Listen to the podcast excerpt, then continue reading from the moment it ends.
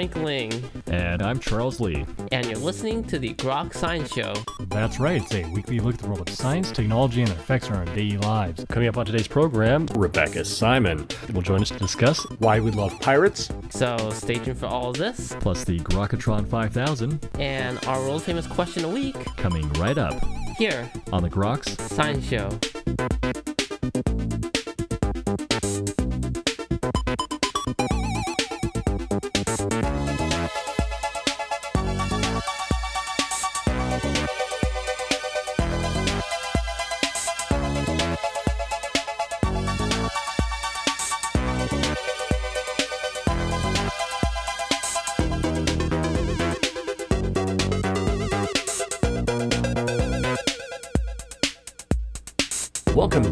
Groks Science Show. Well, pirates, all throughout popular culture, why do we love them so much? Joining us today to discuss this issue is Dr. Rebecca Simon. Dr. Simon is an expert on the history of piracy and received a PhD on the subject from King's College London.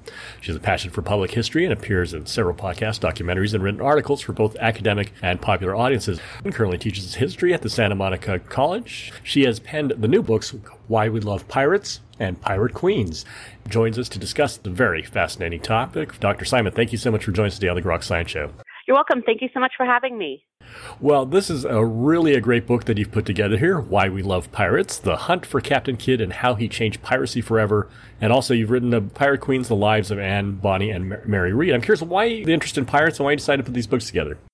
So my interest in pirates goes back kind of a long time. Personally, I'm from Los Angeles and I would go to Disneyland every year growing up, and my favorite ride was always Pirates of the Caribbean.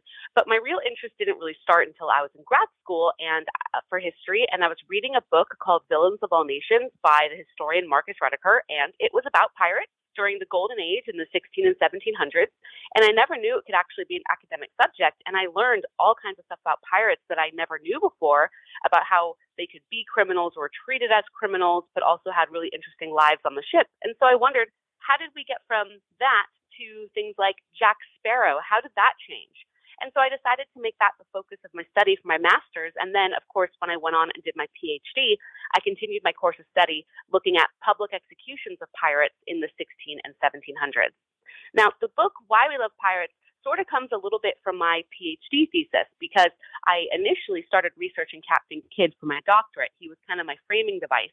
And I thought he would make a really good subject for us to be able to look at why pirates became so interesting. And this is because he was not the first pirate to be hunted by authorities, but he was the first pirate in which there was kind of live coverage happening about him in the early 1700s when they were capturing him and when he was on trial. And it was after that a lot of laws changed about piracy. He was rumored to have buried a lot of his goods, and so the idea of buried treasure comes from him. And he was always really, really famous. And so I used him as my framing device to discuss how people became fascinated with pirates and how that fascination actually existed as far back as the 16 and 1700s. It's not just today. And so he kind of became the basis of this for me to explore in my book. Of course, a lot of people heard of Captain Kidd, but maybe they don't know his full story. And uh, you talk a little bit about Captain Kidd. Sure. So Captain William Kidd was a Scottish privateer for the English, and that means he was basically hired to capture enemy ships and as a privateer, you get to keep most of what you can steal. So it's a pretty good job, really. And he was told to go do some work in the East Indies because Britain had really established its East India Company and was working on trade relationships with the really powerful Indian Mughals, the elite merchant class there. And Captain Kidd was charged to attack any Dutch ships, any French ships, anyone who could be considered an enemy. But he was having bad luck and he was under pressure from his crew to capture other ships because they weren't having good luck. And so he ends up capturing a ship called the Quedagh Merchant. And unfortunately, it was captured by an Englishman, which means he's basically broken his rules. He's captured someone from his own country. And so now he's going to be considered a pirate. Now, Kidd never, ever believed he himself was a pirate. He said he followed all the rules to a T. But his crew would speak out against him because Kidd had actually gotten into a fight with one of his crewmates and accidentally killed the crewmate. And so they were all very angry at him and they had a lot of bad luck. And so when Kidd realized he was actually being wanted as a pirate, he writes to a friend of his named Lord Bellomont, who was governor of New York and Massachusetts. And he'd also been a lot of He'd also been Captain Kidd's financial backer for a lot of things. But Bellomont himself didn't want to be associated with a pirate, so what he did is he writes a letter to Kidd saying, Come to Boston and I'll protect you. But it ended up being a trick, and Kidd arrives in Boston and finds himself arrested. While he's there, he writes to Bellomont saying that he had hidden a whole bunch of the goods he had stolen on an island off the coast of New York. And so Bellomont goes to look for it, but nothing is there. It ends up being a hoax by Kidd. But this is one of the things that made him so famous. And ultimately, he spent two years in prison in Boston and was sent to London in 1701 for trial. And on May 23rd, 1701, he hanged at a place called Execution Dock on the Thames in East. That story has it all. I mean, his capture, his uh, hanging, and buried treasure. What more do you need from a pirate? Exactly. And this is why I thought he was the perfect pirate in order for us to discuss how we came to find them so fascinating. In a way, the myth of Captain Kidd is more than who he actually was, and that captures the imagination, and makes almost a romantic figure. Right, exactly. He definitely was romanticized. After he died, there were ballads that were written about him. People would sing songs about him, and there were poetry written. But there were also lots of stories about, you know, the evil actions that he did, and people seem to really enjoy those just as much as any stories that glorified pirates. Even a story that might vilify them was just as fun for people to read.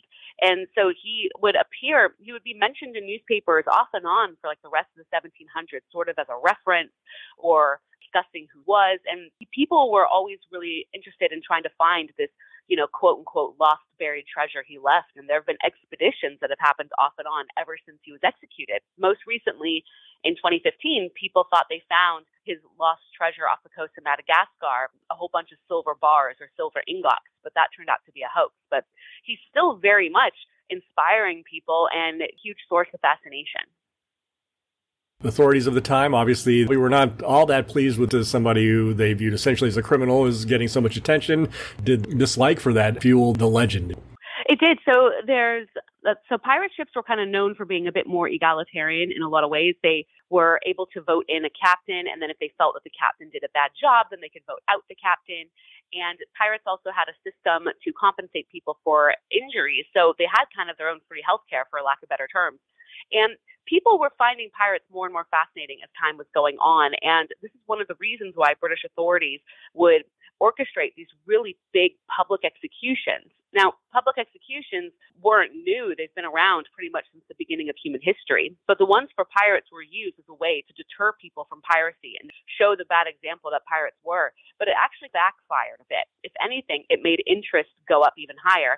And also, there were actually a lot of colonists, especially in the Americas, who had some sympathy for pirates because there was a period of time in the 1600s, especially, when pirates would work with powerful colonists or governors bringing in restricted goods because of really restrictive trading acts. And there was a period of time where colonists couldn't trade with anyone outside Britain. And so pirates actually had a lot of support from many colonists, which of course would disappear into the turn of the 18th century because then the laws came down on colonists and if they were found working with pirates, they could be charged as pirates.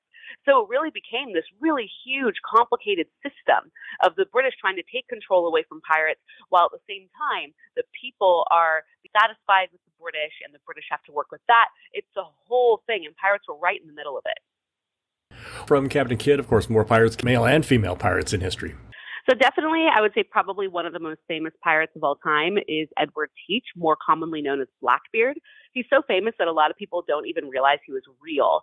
And he was a pirate for only about two years, from 1717 to 1718, and he had fought uh, in the War of Spanish Succession with other people who would eventually become pirates. So he had a lot of knowledge here. But he's really famous for the way he looked he grew out his hair. He grew, had a long black beard, and he would put candles in his hair and his beard when he attacked ships to make it look like he came out of hell. And this is why he was known as Blackbeard. Very simple. But this was very carefully orchestrated. This was a, during a time in which polite society was all the rage, and men were expected to be clean shaven with their hair tied back, and he did the opposite. But what's also interesting about him is that even though he was terrifying and his men fought brutally, he never actually killed anybody until his final battle. In fact, he would order his men not to kill anyone in battle because, like any good pirate, he wants to rob a ship, get in, and get out as fast as he can with as little casualties as possible. But he attacked so many ships so often and he blockaded the port of Charleston for a week. So he really made a huge name for himself. And ultimately, he would be beheaded in battle in November of 1718. And two other really famous pirates are the female pirates Anne Bonny and Mary Read, and they only sailed for two months in 1720 from August to October. And yet, they've become some of the most infamous pirates of all time because they're the only female pirates that we know of for certain who sailed during the Golden Age. And they were extremely violent and they were extremely effective. And they were very frightening to any victim that they came across. And what's interesting is that they were put on trial in Jamaica after they were captured. And even though they were both found guilty and sentenced to hang, it turned out they were both pregnant. And so their execution was delayed until after they would have the children. But Mary Read would die in prison of jail fever, which is probably typhus. And Anne Bonny, we actually don't really know what happens to her.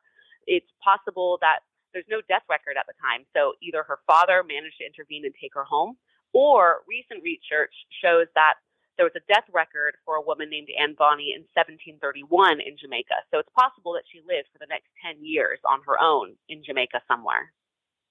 What about the people who would go after the pirates? How are they viewed, pirates and the people going after them?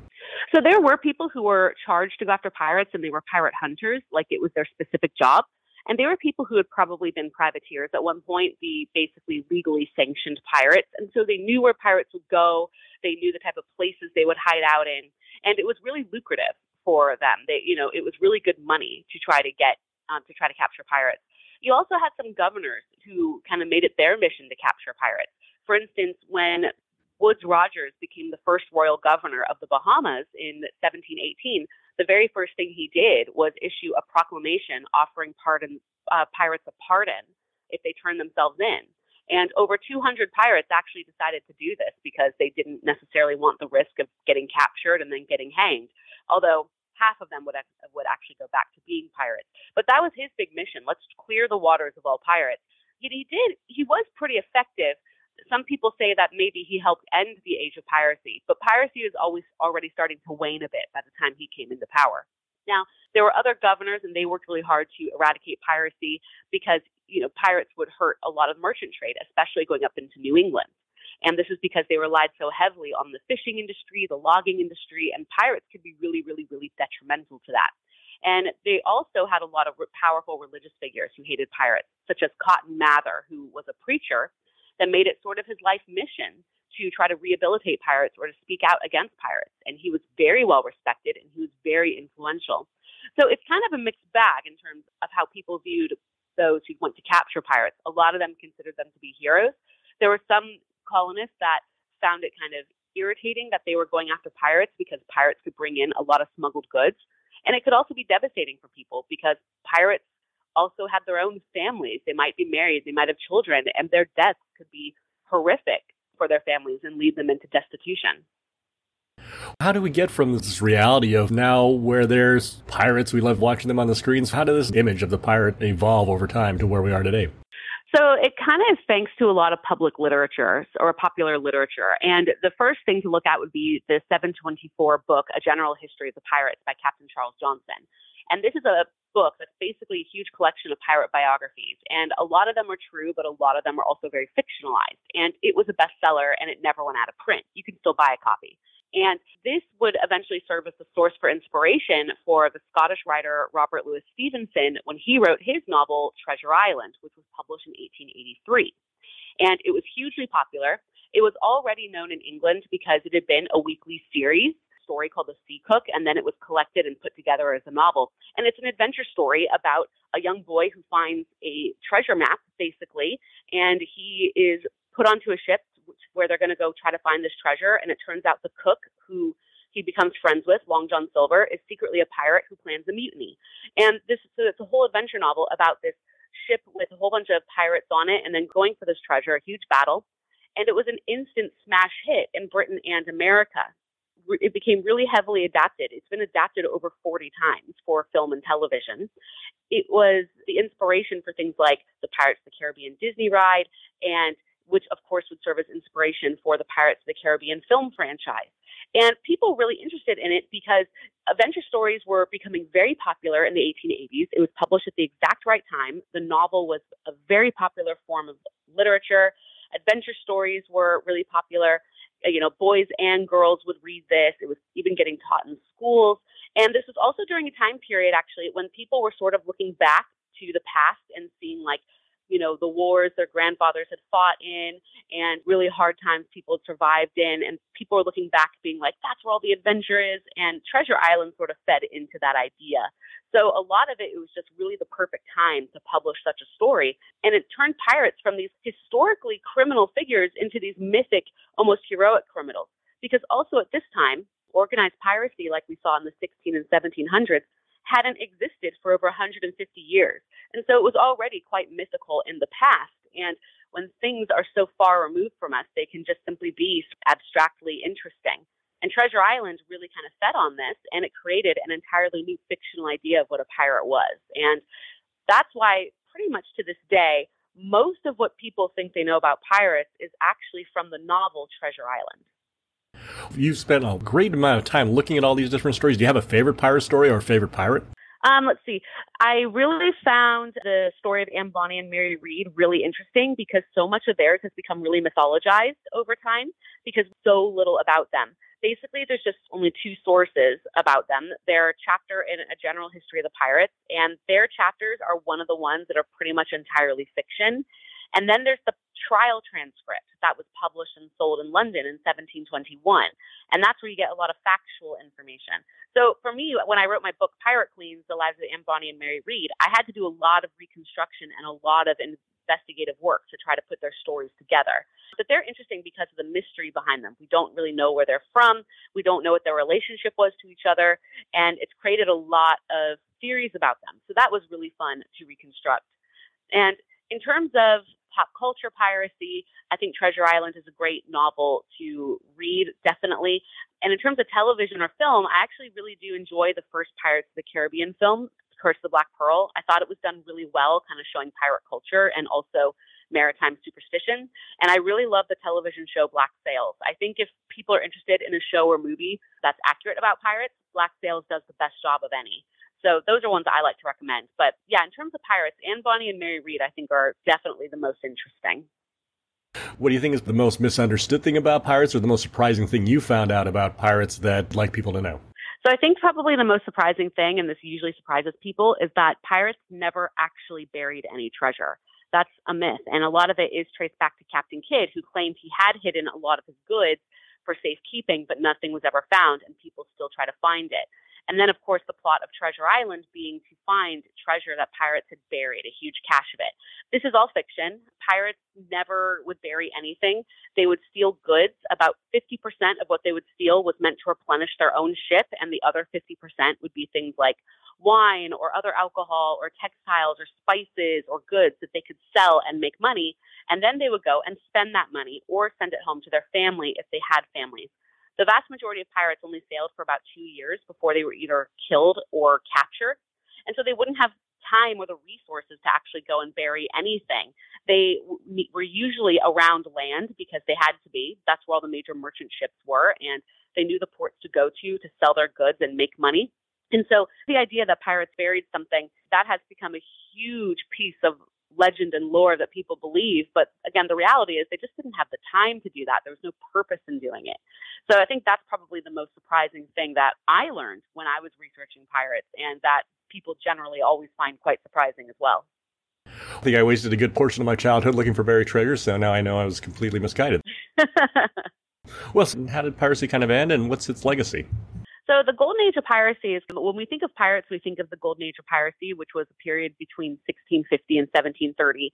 And this is a time where we have really organized pirates working together and creating a very unique culture. And when we think of pirates, these are the pirates we think of because, in a way, they're the only quote unquote true pirates, as in they were pirates that fought for themselves, not for government, like in other periods of history.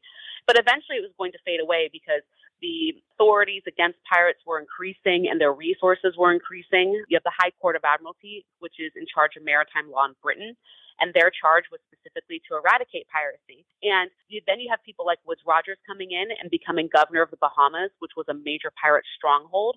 And he pretty effectively actually declared piracy a lot in that time period. But also, as we're getting into the 1720s, a lot of major pirate leaders who have been quite famous, such as Blackbeard and Jack Rackham, Charles Vane, Samuel Bellamy, all these people, they've all been killed or died either in battle or because they were captured and hanged. So there wasn't as much of a motivation for people to be pirates. The risk was becoming too high. And then other wars started breaking out, and a lot of governments were offering pirates a pardon, meaning you'll be forgiven of any crimes if you come work for us as a privateer. And a lot of pirates decided to do this because it just the risk of being a pirate just wasn't worth it anymore by the time you get to the end of the 1720s. And also by then is when you have a general history of the pirates that's been published, so people more just see pirates as kind of these interesting figures. They're already becoming kind of abstract. And so what they did is that so piracy ends because it just really stops being worth it to be a pirate.